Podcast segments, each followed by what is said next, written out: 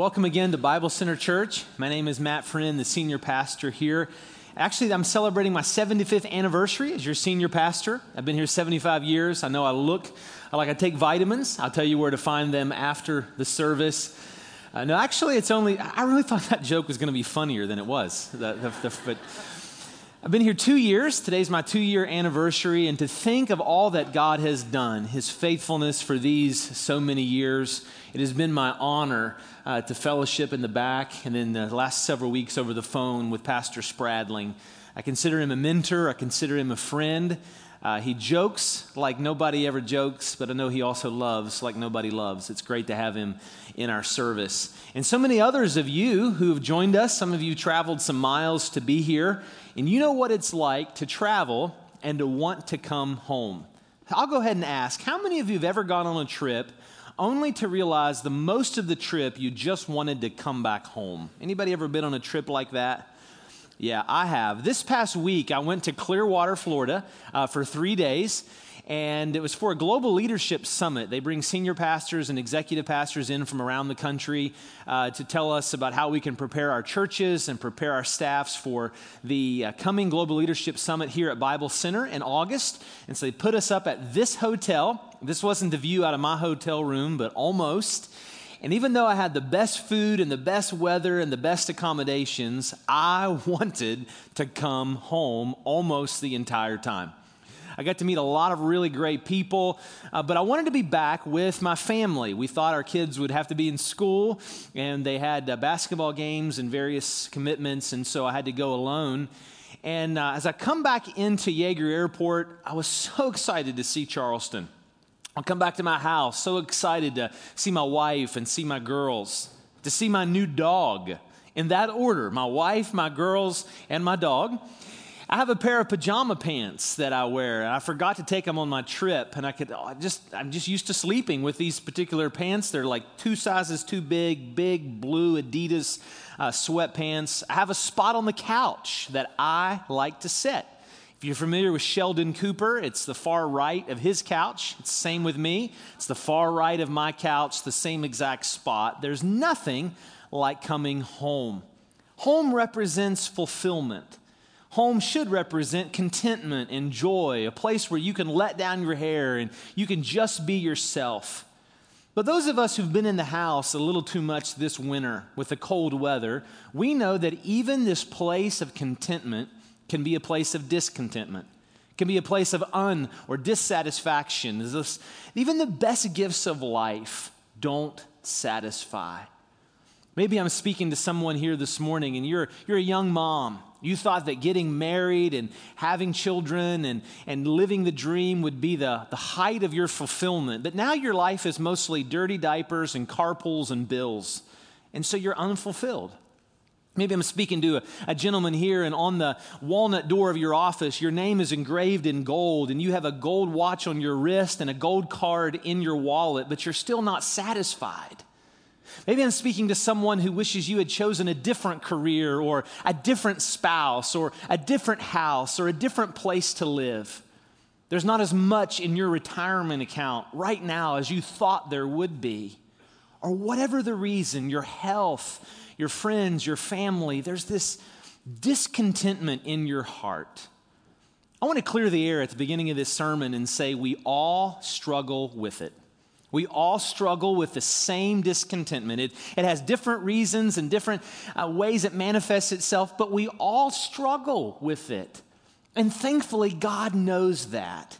And the Lord has given us multiple words of encouragement and challenges in His Word that help us face our discontentment, look it squarely in the eye, and to be able to move forward past it. That's what we're going to talk about this morning with the story of the prodigal son. How many of you have ever heard the parable or the story of the prodigal son? Would you raise your hand? Two or three of you. Good. You've heard the story. The story of the prodigal son may be one of the most famous stories Jesus ever told. Rembrandt painted it. Shakespeare used it as a theme for two of his plays. Hank Williams wrote a song about it, and Charles Dickens called it the greatest story ever told. I think it's a great story, maybe the greatest, but it's the worst title. Actually, the story, the title, Prodigal Son, could, could be improved greatly, for we know that there were two sons and not just one son. And actually, both sons were prodigal sons that we'll see here in just a moment. As I was preparing this sermon this week, the Lord allowed me to see myself as both sons in different times of this sermon. And I'm asking that God would do the same for you. If not both of the sons, at least one of them Ask God and say, Lord, what part of my heart do you want to change and make more like the Father? That's what we're going to do today. Luke chapter 15 and verse number 1. If you have your Bible or your Bible app, I'll start reading in verse number 1. It's also on the screen if you just want to follow along there. In Luke 15 1, it says, Now the tax collectors and sinners were all gathering around to hear Jesus. The first group of people we're going to look at are the tax collectors and sinners. This group of people uh, was one of two types of people to whom Jesus told the story. And really, this group of people matches with the younger son, the one that we typically call the prodigal. We want to throw it up on the screen for you. It's in your notes. What does prodigal mean? What does prodigal mean? It's an old English word that simply means excessive reckless, or extravagant spender. Excessive, reckless, or extravagant spender. And so this group of tax collectors and sinners were reckless sinners, extravagant sinners. They were unchurched people. But interestingly, they loved to hear Jesus preach. If Jesus was preaching, you never had to make these people go to church. They loved Jesus, and Jesus loved them. Actually, people who were nothing like Jesus liked Jesus, and Jesus liked people who were nothing like him. If you're new to church or you're not sure about this thing called church, Jesus would have liked you. Jesus would have been glad you're here. And I trust that you would have, I know you would have liked Jesus. He ministered to tax collectors and sinners. But there's a second group of people to whom Jesus told the story, and that's in verse number two. These are the Pharisees and the teachers. Notice what they did. The Pharisees and the teachers of the law muttered, they complained, they moaned and groaned and griped. It says, This man welcomes sinners and eats with them. The religious leaders didn't not only tried to keep God's law, but they also added to God's law. They added their, their own standards, their own code of ethics. And over time, though their motives started sincerely, over time they, they begin to worry more about what people thought about them and less about what God thought of them. And notice what they were mad about. In verse 2, they were angry that Jesus welcomed sinners. The word welcome means eagerly expecting and looking for sinners. You can almost hear them bellyache and complain that, that Jesus, why is Jesus always wanting more people? Can he just be content with the congregation he has? Who does this guy think he is? Why is he always wanting uh, us to be looking out for somebody else and to bring them in? This guy really doesn't get it at all. But Jesus did get it. And he told a story about a hundred sheep, and one of them was lost. And he said he left everything to go find it. Then he tells a story about 10 coins, and one of those were lost. And the woman of the house left, turned the house upside down to find it. And then he tells a story about two sons. And in context, the, the hearers, both kinds of people, would have appreciated the story about the shepherd and the story about the coin. They would have thought, well, certainly, when a piece of livestock is lost, you should go find it. It's valuable. Certainly, when a coin is lost, absolutely, my wife had better turn the house upside down to find it. But then he tells a story about people, and it wasn't a sentimental story, it was intended to tick them off. And Jesus goes right to the heart of their issue. And let's read what Jesus tells this group. In verse 11, Jesus continued There was a man who had two sons. The younger one said to his father, Father, give me my share of the estate. So he divided his property between them. Not long after that, the younger son got together all that he had, and he set off for a distant country, and there squandered his wealth in wild living. After he had spent everything, there was a severe famine in that whole country, and he began to be in need. So he went and hired himself out to a citizen of that country, who sent him into the fields to feed pigs. He longed to fill his stomach with the pods that the pigs were eating, but no one gave him anything. When he came to his senses, he said, How many of my father's hired servants have food to spare, and here I am starving to death? I will set out and go back to my father and say to him, Father, I have sinned against heaven and against you. I am no longer worthy to be called your son. Make me like one of your hired servants. So he got up and went to his father. But while he was still a long way off, his father saw him and, filled with compassion for him, he ran to his son and threw his arms around him and he kissed him. And the son said, Father, I've sinned against heaven and against you. I am no longer worthy to be called your son. But the father, interrupting him, said to his servants, Quick, bring the best robe and put it on him. Put a ring on his finger and sandals on his feet. Bring the fatted calf and kill it, and let's have a feast and celebrate. For this son of mine was dead and is alive again. He was lost and is found. So they began to celebrate. Jesus is describing two kinds of prodigals. The first kind of prodigal, we're going to call them excessive lawbreakers. Excessive lawbreakers. It's using the younger son as his character witness. We don't know exactly how much his inheritance was going to be. It probably wasn't 50 50 between brothers. Typically, the older one got a double portion. But even if it was a third of his inheritance, the younger son was going to get quite a bit. His dad owned property, his dad had servants. And we understand that he was going to use this money to fund his rebellion. But the thing that was most appalling to Jesus' hearers was that this son would do this in a way that wishes his father dead. In this culture, if you said, Dad, I want your inheritance, it was the same way as saying, Dad, I wish you'd die. But since you won't die, go ahead and give me what's coming to me. What is in the mind of the older brother? What's in the mind of a lawbreaker? We throw it up here on the screen for you. I'll be happy if I can break all the rules. I'll be happy if I can break all the rules. In his view, the world would be a better place if authority and morality were removed.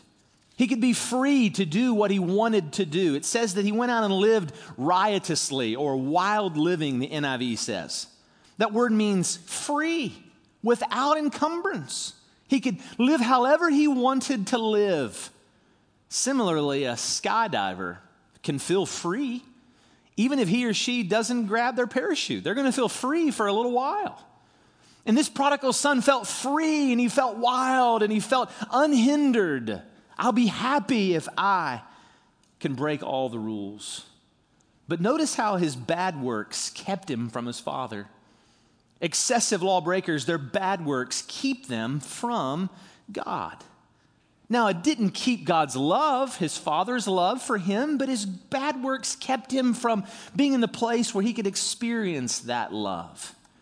Like some of us growing up, we knew there were certain things we could not do in our father's house. We knew that. And so we didn't even try to do those things because we knew dad wouldn't have it or mom wouldn't have it. He knows that his father won't let him do what he wants to do, so he moves himself. The father didn't move, he moved. And because he moved, he, there was some distance between him and his dad. But the most striking thing about this parable is this he wanted God's blessings, he wanted his father's blessings more than he wanted his father. And excessive lawbreakers want God's blessings more than they want God. Let me ask you this Have you ever known that the choice you were about to make would be sin, but you went ahead and you did it anyway? Has there ever been a time in your life, like all of us, where you knew that what you were about to do didn't please the Lord, but you made the choice anyway? That's younger brother behavior. But I've noticed that the longer I'm in the church, we like to talk about younger brother behavior as in like decades ago, way long time ago before we became a Christian. But we have younger brother uh, behavior in our hearts, even as Christians. What is it, what sin or temptation have you stopped fighting that you know God wants you to fight? What is it in your life that you've allowed to creep in? You see, we have dignified sins and undignified sins. We have Christian sins and non Christian sins. It's like, well, it's okay if I commit this sin because, you know, it's not that bad. But in this passage, God is calling us back to the Father, back to the place of wholeness and holiness. And if you've allowed some sin into your life that you know doesn't please the Lord, come back home to your Father and say, Lord, I know I've sinned. You know I've sinned. I want a closer walk with you. Maybe for you, it's on the outside, everything's okay. On the outside, people think you're doing well, but maybe it's something on the inside. You're filled with lust, or you're filled with anger, or you're filled with hatred. Who this week did you pray would die? Or if you didn't pray they would die, who this week did you really think, Lord, if you don't kill them, just take them right to the edge? See, we're good about on the outside making ourselves look spiritual, but what is it on the inside that makes you like the prodigal, the younger brother? Men, who is your mistress? Is it a woman at work or a business trip that you regularly take to one of our towns not far away and your wife doesn't know, your friends don't know, you think nobody knows, but God knows? Or maybe your work has become your mistress. Your wife knows it, your kids know it, and it's in one of those things where it's acceptable for you to do that, and they're crying out for your love, and God's crying out for you to receive His love. Or as a woman, what is it that has your heart drawn away from your father? Maybe it's the people you see on Facebook. Have you ever noticed on Facebook, everybody has perfect lives? They do. Like the kids, they have, play 35 instruments. Everybody else's kids, they play 35 sports. They make 5.0 GPA. And as a mom or a woman, you're like scrolling through that, and in your mind, like you want her husband and you want her life and her vacation and her house and her spending account. All these, that's prodigal son, younger brother behavior. And I love how the story, his story ends. He's in the pigsty, and it says he came to his senses. He realized, What am I doing? And he came home to his father's love. And if you have younger brother tendencies in your heart, I'm just asking you as your pastor to come to your senses and come home to a father who loves you with all of his heart. Excessive lawbreakers. May God help us to protect ourselves from that. But there's a second group of people. We're going to call them excessive law keepers. And it's represented by the older brother.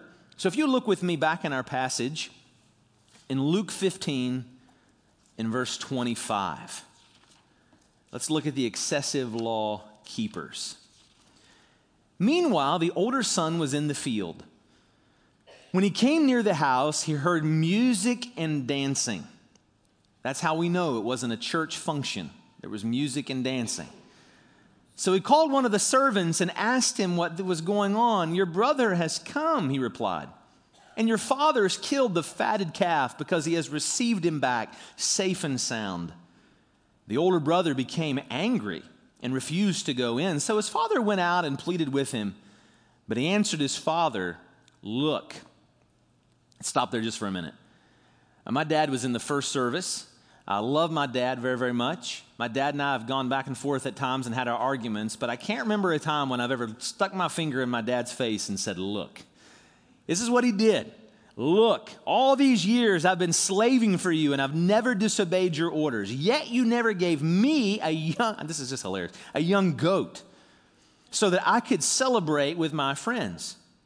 But then, when this son of yours, who has squandered your property with prostitutes, comes home, you kill the fatted calf for him. My son, the father said, You are always with me, and everything I have is yours. But we had to celebrate and be glad because this brother of yours was dead and is alive again. He was lost and is found. Who's the second group? What are these excessive law keepers like? Well, they use Jesus uses the older brother as his character witness again, and he's preaching to the Pharisees and the teachers, the religious leaders. And he's trying to show them, them and God's people should be glad, not mad, when God gives grace to the most undeserving. If we could put a microphone into the, the mind of the older brother, into the mind of the Pharisees, they would have been thinking something like this I'll be happy if I can keep all the rules. I'll be happy if I can keep all the rules. You see, the Pharisees believed they could maintain or find happiness by just doing the right things. And the older brother thought the same thing. If I'm working in my father's fields, I should get everything I want. My life should be great. And when life didn't make sense, it, it angered him. How dare my father do this? It's not fair because I've kept all the rules and I don't get a party. Their good works keep them from God. People who are excessive law keepers, their good works keep them from God. Notice what we're doing. We're comparing the two brothers. The other brother, his bad works kept him from God, but, but this guy, his good works were keeping him from God. In what way? How were they keeping him from his father? Well, his father threw a party and he wouldn't go in. Picture him, if you will, with arms crossed, sitting way, way back in the shadows, thinking to himself, I'm not going into that party because he's never thrown a party for me. Our girls aren't in this service, so I'll use an illustration. When they were little girls, they would each get angry when it was the other one's birthday. Today's Katie's 15th birthday. She turns 15 March 4th, 15 years old. But when she was a little girl and Riley was a little girl, Riley would cross her arms and pooch out her lip and get mad because here's Katie getting all these presents. And here's Katie getting all this cake. And people are just loving Katie, and she wants to know why she's not getting presents. And we try to tell her it's, it's not your birthday.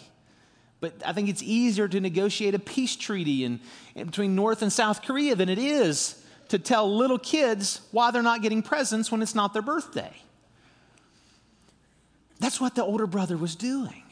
Why am I not getting what I deserve? The, the party would have had hired music, it would have hired instrumentation. The smell of meat would be wafting from the ovens, maybe up to a mile away. But he's complaining about the grace that's being shown to his younger brother. You can t- picture as he tells his dad this Dad, if you only knew what I knew about your younger son, you wouldn't be throwing this party. You ever heard anybody talk that way?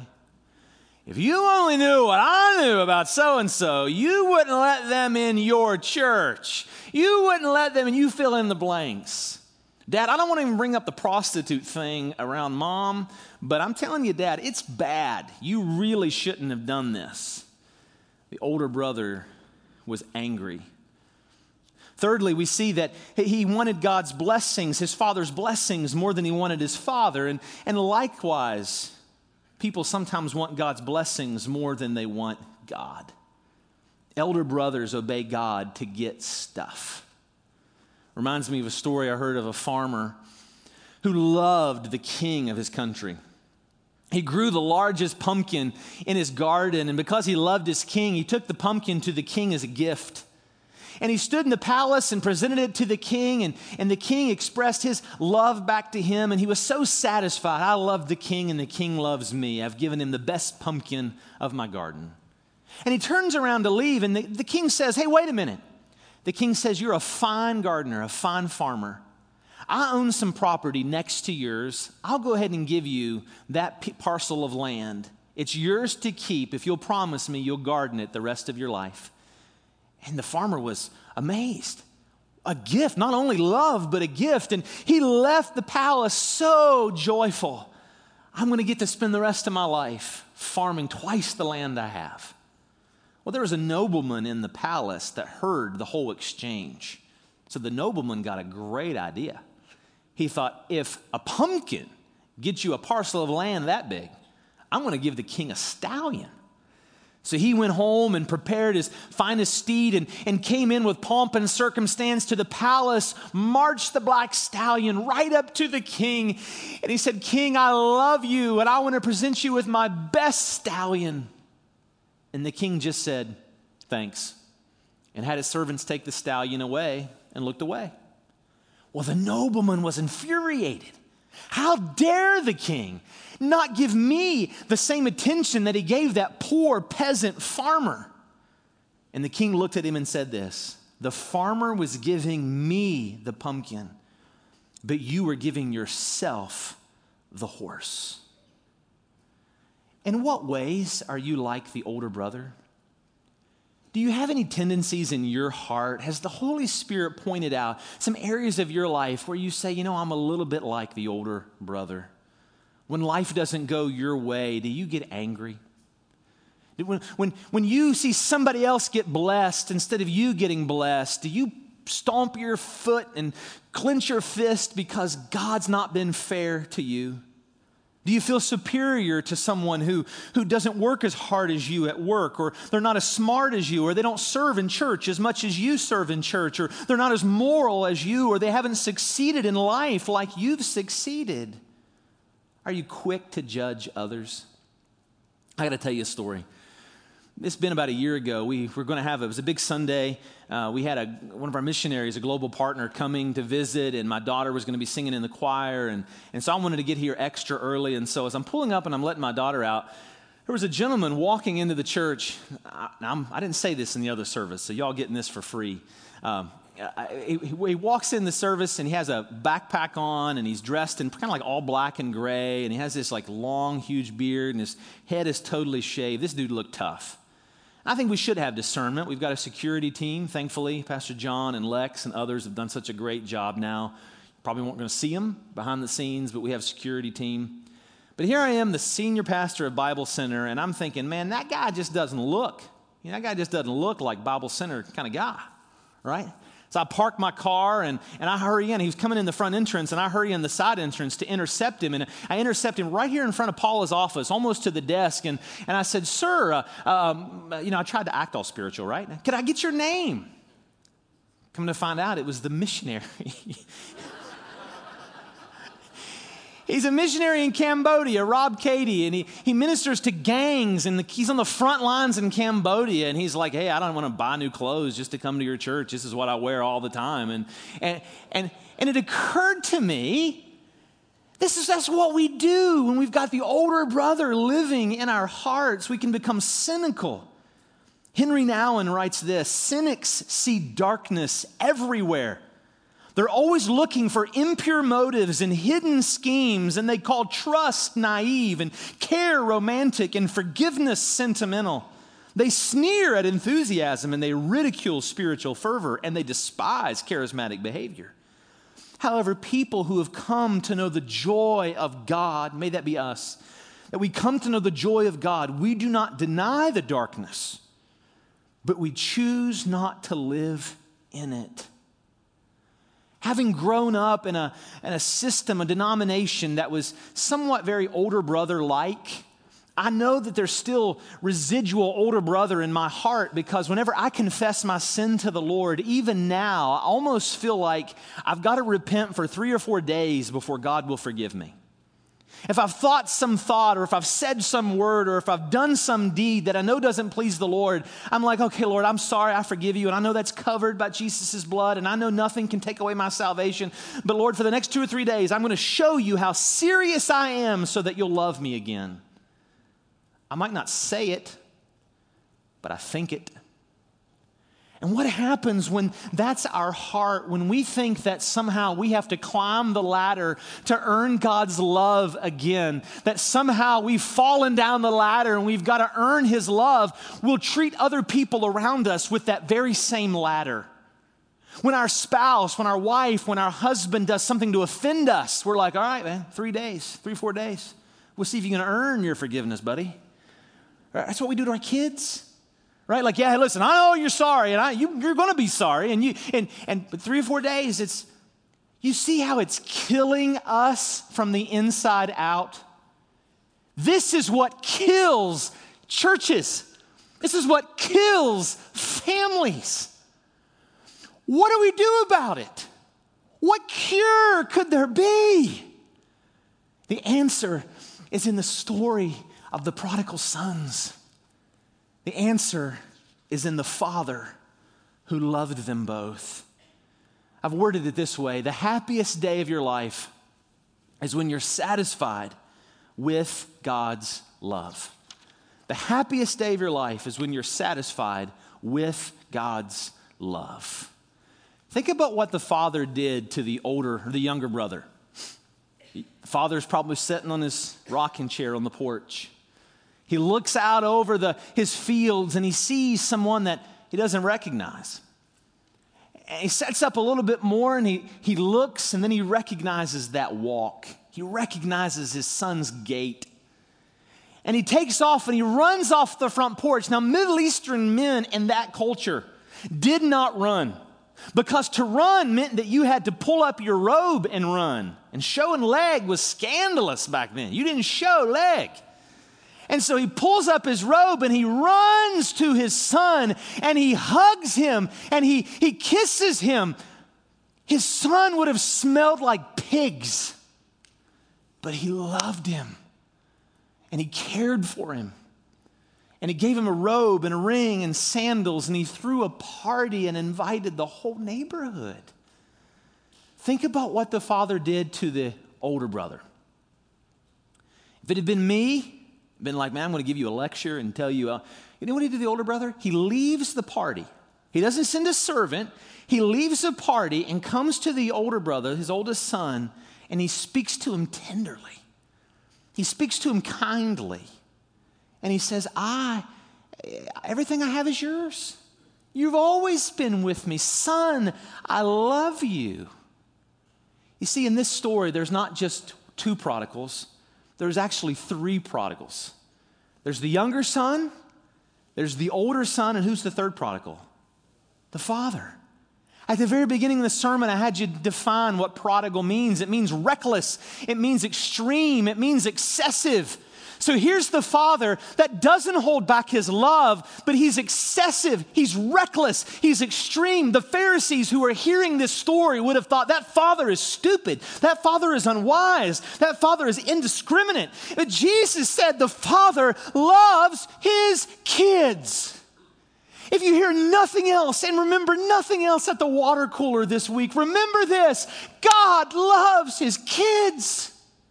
And there is nothing you could ever do when you become the child of God to lose that love. Nothing. John 6 47, Jesus says, Those who come to me, I will never drive out. Never. Ephesians 3:19 says, "And to know the love of Christ that surpasses knowledge, that you might be filled to the measure of all the fullness of God." Imagine what would happen in your family if you believed that God loved you that way, just as much as He loves Jesus. Think about how, if you express that love to your children, to your spouse, to your coworkers, to your friends, imagine how that could change your life. Imagine how that could change our church if we showed that kind of love to our city Imagine what it would look like if we became even more a safe place for hurting people, suffering families, broken marriages, those wrestling with addiction. How we could better serve our city, and, and no matter their economic status or their ethnicity, we could serve them and love them. I never want to have a conversation at Bible Center ever again about should we serve this particular group or not serve this particular group. Instead, I want our conversations to be when do we have the resources to serve this group? How can we best serve this group? And may God help us to serve them and find another group to serve next. That's the heart of our Father. If you've never known the reckless love of God, John 3:16 says, "For God so loved the world that he gave his only begotten son, that whoever believes in him will not perish, but have eternal life. Jesus died on the cross. He was the prodigal son of prodigal sons. He had reckless abandonment. He left heaven, was born in a manger, raised, lived the perfect life, died on the cross, was buried, and rose again so that your sins could be forgiven and mine. This is what the Father's love looks like. This, and I'll close. There's different traditions throughout church history about what happens, uh, what people see as they're dying. We don't know for sure. Uh, we haven't died. But if you've ever sat beside the deathbed of a loved one, you know that if they're a believer in Jesus, there's things they see, there's things that they experience that can't be explained. Some talk about seeing flowers, some talk about seeing the light, some talk about seeing Jesus. And and you know, those of us who are a little more, uh, uh, want to be a little more dignified or a little more professional, we sometimes think, well, maybe they're just delusional. But one of the traditions is that not only do they see heaven as they're leaving earth, but that they might actually hear the Father speak words to them.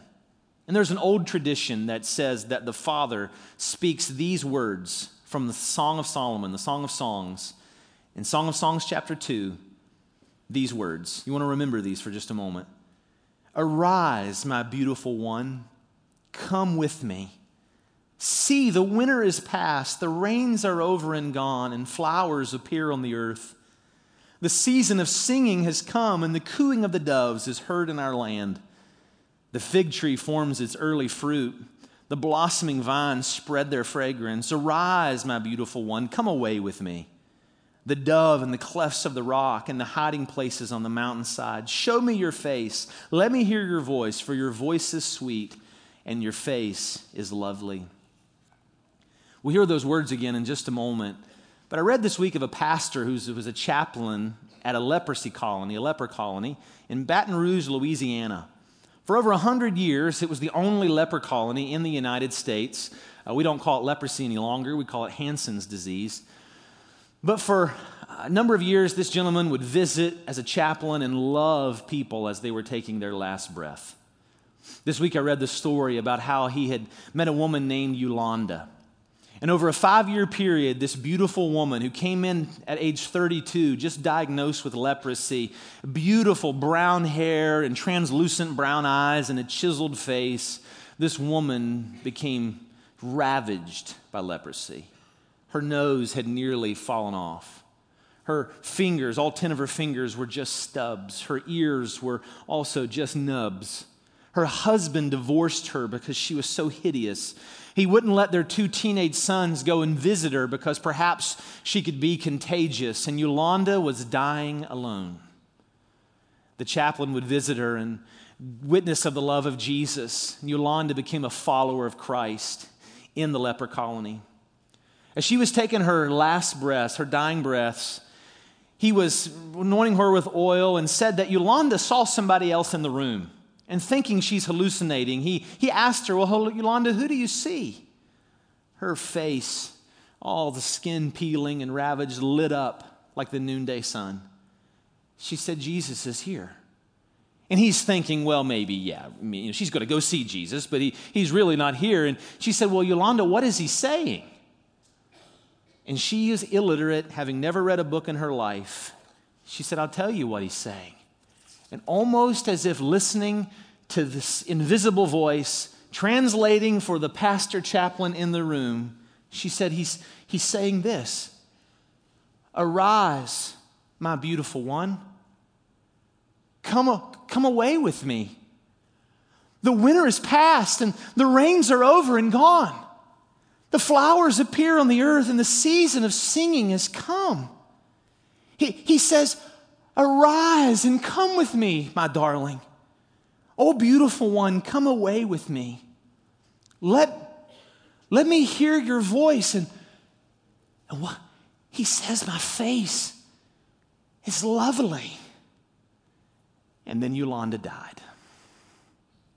She died knowing that the happiest day of your life is when you're satisfied with the Father's love. If you're the older brother, come home. If you're the younger brother, come home because I want the happiest day of your life to be today as you two embrace the Father's love. Let's bow for prayer.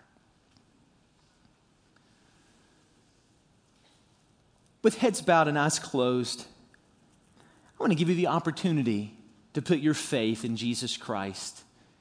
If you've never become a follower of Christ, uh, you can receive him today. You can receive his free gift of salvation. There's a different ways of praying in the Bible. One man just simply prayed, Lord, be merciful to me, a sinner. And Jesus said he left the temple saved. If that's you today and you came in not knowing the love of Christ, but you are ready to receive his love, his forgiveness for your sin, and new life altogether, can I ask you right where you sit to pray and receive Christ? I'll pray and I invite you to follow along with me. Dear Lord, I know I'm a sinner. I know I can't save myself, but I believe you love me. I believe you sent Jesus to die for me. And I believe he rose again the third day. Come into my life. Be my Lord and Savior. Help me to know and show your love. With heads bowed and eyes closed, I want to ask if you say, Pastor Matt, I prayed that prayer. I meant that prayer, and I'm going to ask you to keep my name anonymous, but pray for me right where I sit that God would help me grow as a Christian, would you slip up your hand and you put it right back down? Pastor Matt, pray for me. I prayed that prayer today. I meant it. I'm glad that I did. God bless you, sir, on my right. God bless you, sir, on my right. Thank God for you two men. Pastor Matt, pray for me. I prayed that prayer. I meant it. Thank God for you on my left. See, Pastor Matt, I prayed that prayer. I want God to be my Savior. With heads bowed and eyes closed, I thank God for you three men. And I'm going to ask if this week, let's touch base. Reach out to me. I'm going to try to reach out to you. Let's touch base this week and let me help you as you grow in Christ, just like men help me grow in Christ. Let's go on this journey together. Thank God. If you prayed it, you meant that. Jesus says, I promise, he that comes to me, I will no wise cast out. Christian, as we sing this next song, has God spoken to your heart in a specific way? If it's being like the older brother or being like the younger brother, could I ask you to uh, bring that to the Lord? Just like the younger brother came home, say, Lord, this is where you spoke to me. Grow me in this area. Help me to receive and show more of your love. Let's take just a second in the quietness of the moment and do that and we'll sing this closing song.